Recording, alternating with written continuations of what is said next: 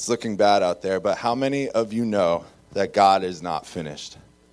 Right? Come on, how many of you know that God is not finished? God's not going to just leave us in that spot, right? He's not going to leave us leave things the way they are. In fact, he's kind of in the business of turning things around and doing a new thing. It's kind of his thing. I'm here to tell you this morning with God, there is more. Someone say that with me this morning. With God, there is more. There is more. I would say tap your neighbor on the shoulder and say that, but you know, six feet. So there is more at play than what we see on the surface here. There is more than what the media says the state of the world is right now. There is more for your life on the horizon. And as Pastor Tom likes to say, if you're still here and you're still breathing, God is not finished with you yet. And I believe that this morning.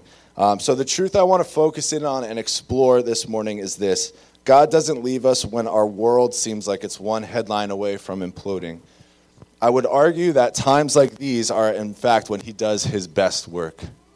Right? When everything seems like it's lost, when everything seems like it's upside down, I would argue that's when God comes through the most. And we're going to get into that a little bit this morning. So if you have your Bibles on you, I invite you to turn with me. We're going to be, we're kind of jumping around a little bit today, but uh, starting in Second Corinthians chapter 4, verses 7 through 12. And it'll also be up on the uh, prompters here.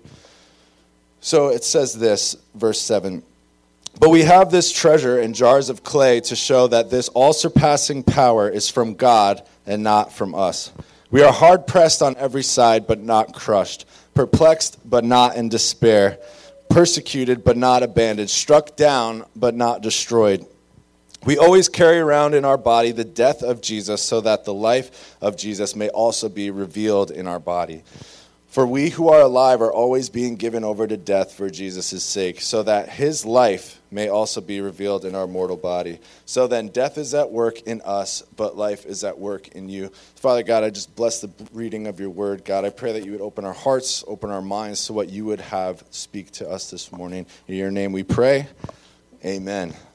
So I think it's probably safe to say that the Apostle Paul knows a thing or two about having a bad year right? If you know anything about his story, if not, I'll give you a little backstory. One look through the book of Acts and any of his letters, you'll see that Paul was put in jail multiple times, persecuted, beaten nearly to death, shipwrecked, bitten by a poisonous snake, all for the sake of spreading the gospel. So if anyone has an excuse, right, to lose a little hope, to lose a little faith at some point, it's got to be him, right? But that's not the response that we see from him. Instead, in verse 8 is one of my favorite verses. He says, We are hard pressed on every side, but not crushed, right? Perplexed, but not in despair. Persecuted, but not abandoned. Struck down, but not destroyed. I feel like that can kind of be all of our verses for this year, right? We can all kind of just print that out, put it on the fridge somewhere we can look at it. That, that can be our mantra, right? You say, Yeah, I may have lost my job, right? The country may be locked down the world is something I've never seen before like this. My marriage may be stressed. I may have lost a loved one, but I never lost my God. My God never left me through all this. Amen.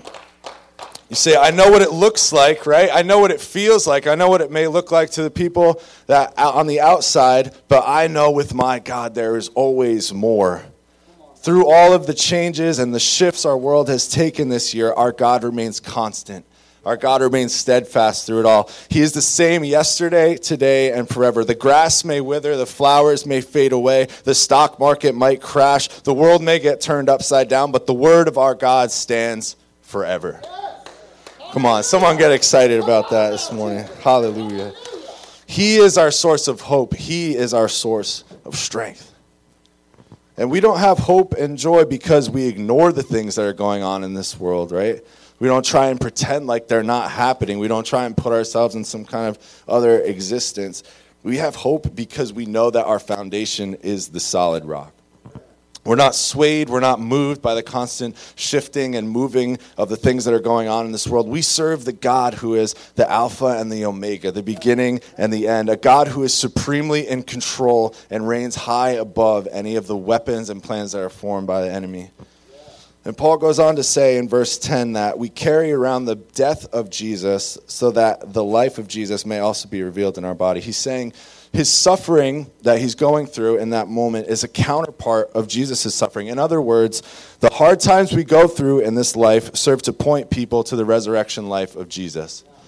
The hard things that we go through in this life 2020, the pandemic, the, the separation, the anxiety, the depression all of those things don't just happen for no reason. They serve to point people to the hope and the life that is found in Jesus. We're given hope with a purpose. It's not for us to stay in our churches and our Christian bubbles and hoard up all the hope like we did with that toilet paper, right? no one here, though. Definitely no one here. Our job is to spread this hope to as many people as possible, right?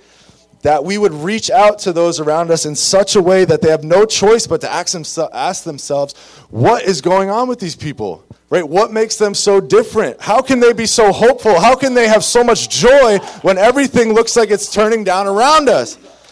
Man, if there is any time that the world needed the church to be the church, it's now. It's in this season. If there's any time the world needs hope and light, it's now. And the great news is you're in the perfect spot. You're in the perfect spot to be that hope. I got to take a second. I just want to brag about our church um, just this in this past year. Is that all right? Can I do that? Because I know Pastor Tom's a real humble guy. He's not going to do it. So I want to take a minute just to do that. Do you know that throughout this whole pandemic, we've never once stopped ministering to our community?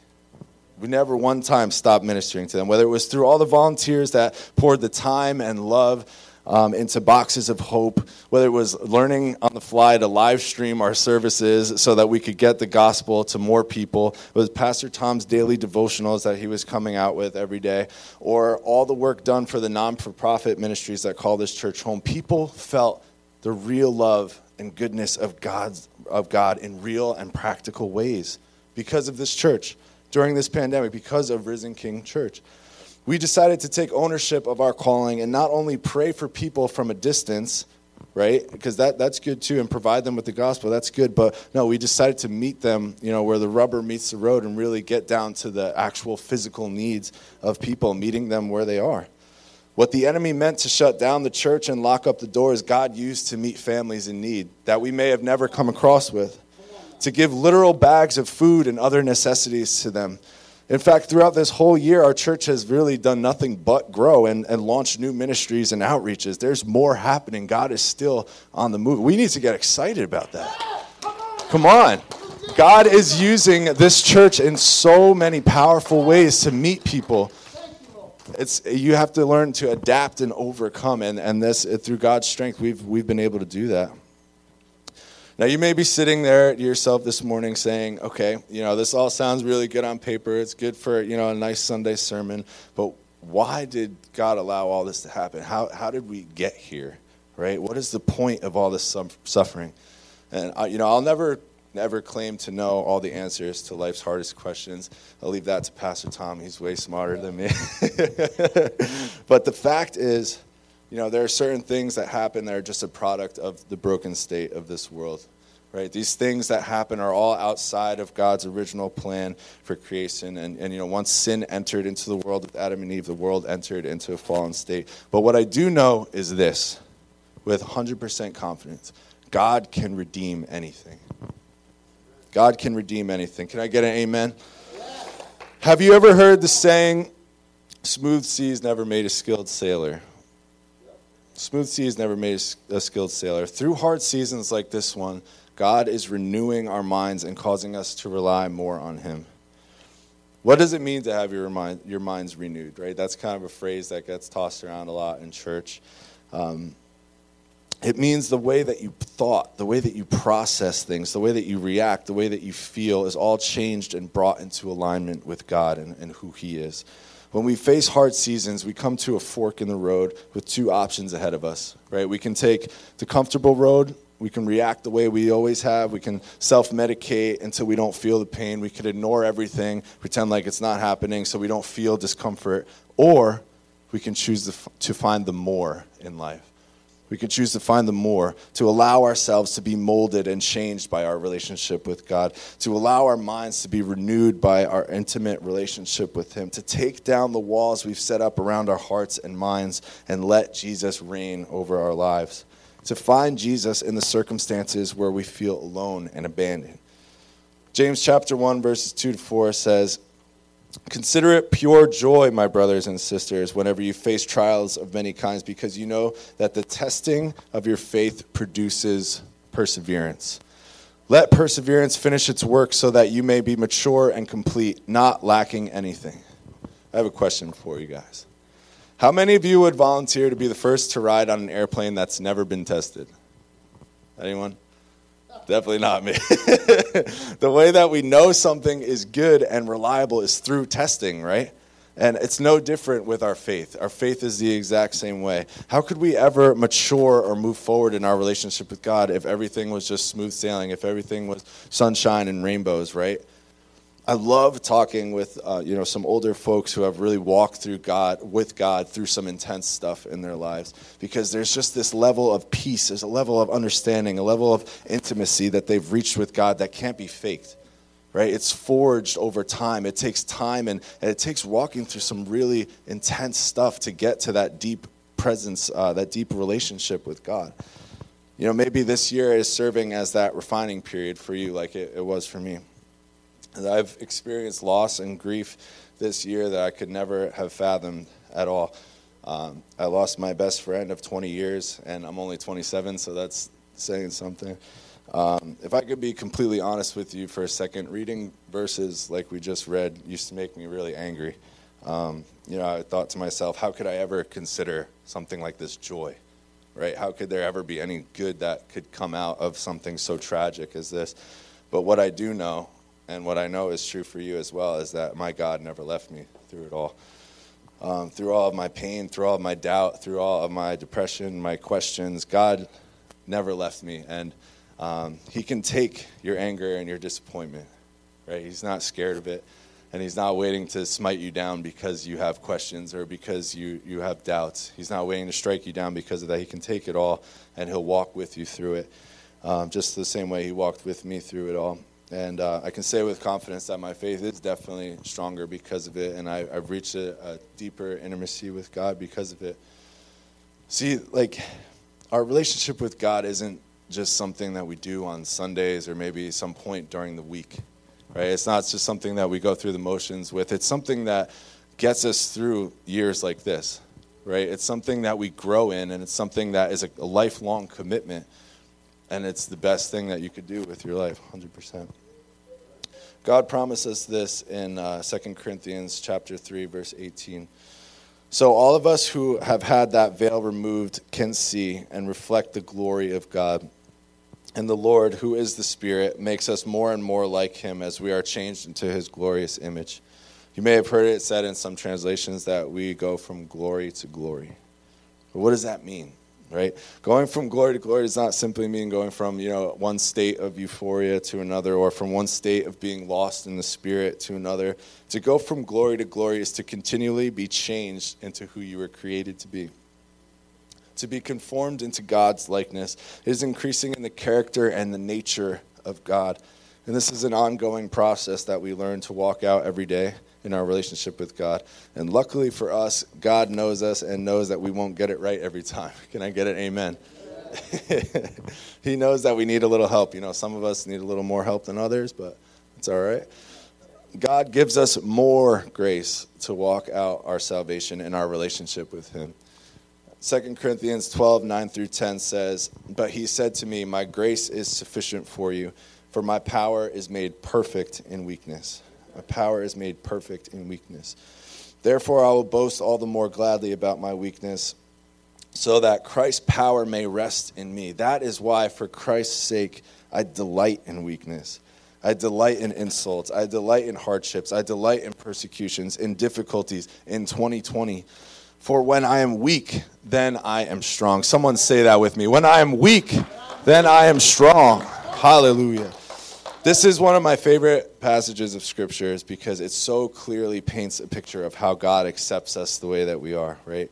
We don't have to get into our Sunday best or, or try to get our lives perfect before approaching Him. Instead, it's often the very things that we're ashamed of the most that greatest reflect the strength of God. When we understand this foundational concept, our entire perspective begins to change on life. We begin to see the more in the struggles, right? The bigger the weakness, the stronger our God shows up.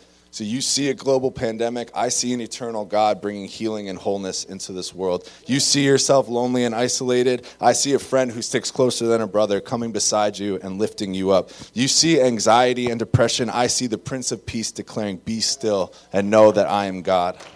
You see where I'm going with this? Rejoice in your weakness because it is your strength. It is like a canvas for God to, to paint his strength on. The times when we feel most ashamed and embarrassed, God sees that. He sees us in our broken state, our, our desperate hour, when we succumb to temptations that we've been fighting. He sees it all and He meets us right in that place. He looks our sin and our brokenness dead in the face and He calls us redeemed. He calls us brought back. He calls us holy, a child of God.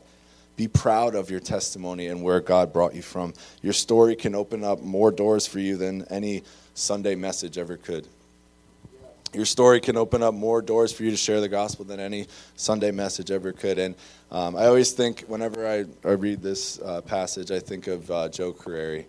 Um, you, most of you probably know him from, from church and uh, his ministry that he just started, his Helping Hands. And he actually just posted um, a video on Instagram of him with, uh, with a guy that was living under the bridge in Patterson, and he was able to, you know, send give him some necessities out there.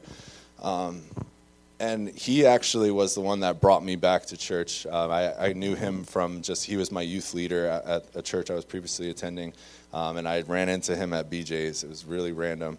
Um, and he talked me into coming back to church, and, you know, that really respar- sparked my relationship back with God. Um, but his story is so incredible. His testimony is incredible how God just turned his life completely around from being homeless himself. Um, and now he's he's just a great man of God. He has a great family, and God is really using him powerfully to, to reach the people that were in the same spot that he's in. Um, and that's what it's all about. It's not about having your life perfectly together. It's not about, you know, being the poster child of, of a church. It's about meeting people where they are, the same way that God looks at us in our in our sin and our weakness, and, and meeting people there. Um, so I'd, I'd like to ask our worship team to come forward as, as I kind of wrap up this morning as 2020 comes to a close, I want to encourage you in, in, just two things. First, look back on everything that's happened. And for some of us, that could be a little more painful than others. Um, but it's important to take the time to reflect and process this year.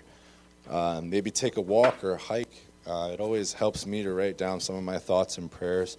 Whatever you do to relax and connect with God, just make sure you, you carve out some time to do that and reflect on what God has done and, and what He's brought you through. Um, just take a mental note of where you saw God show up. Look for evidence of His faithfulness in your life this past year. It may really surprise you how much you come up with. Second, I want to encourage you to look forward to this coming year with great anticipation that in Jesus the best is yet to come. To allow yourself to see the more in life to allow yourself to see things from God's perspective and know that He has won it all for you. There is more for you, there's more for your family, there's more for your relationship with God in this coming year. Let's worship together.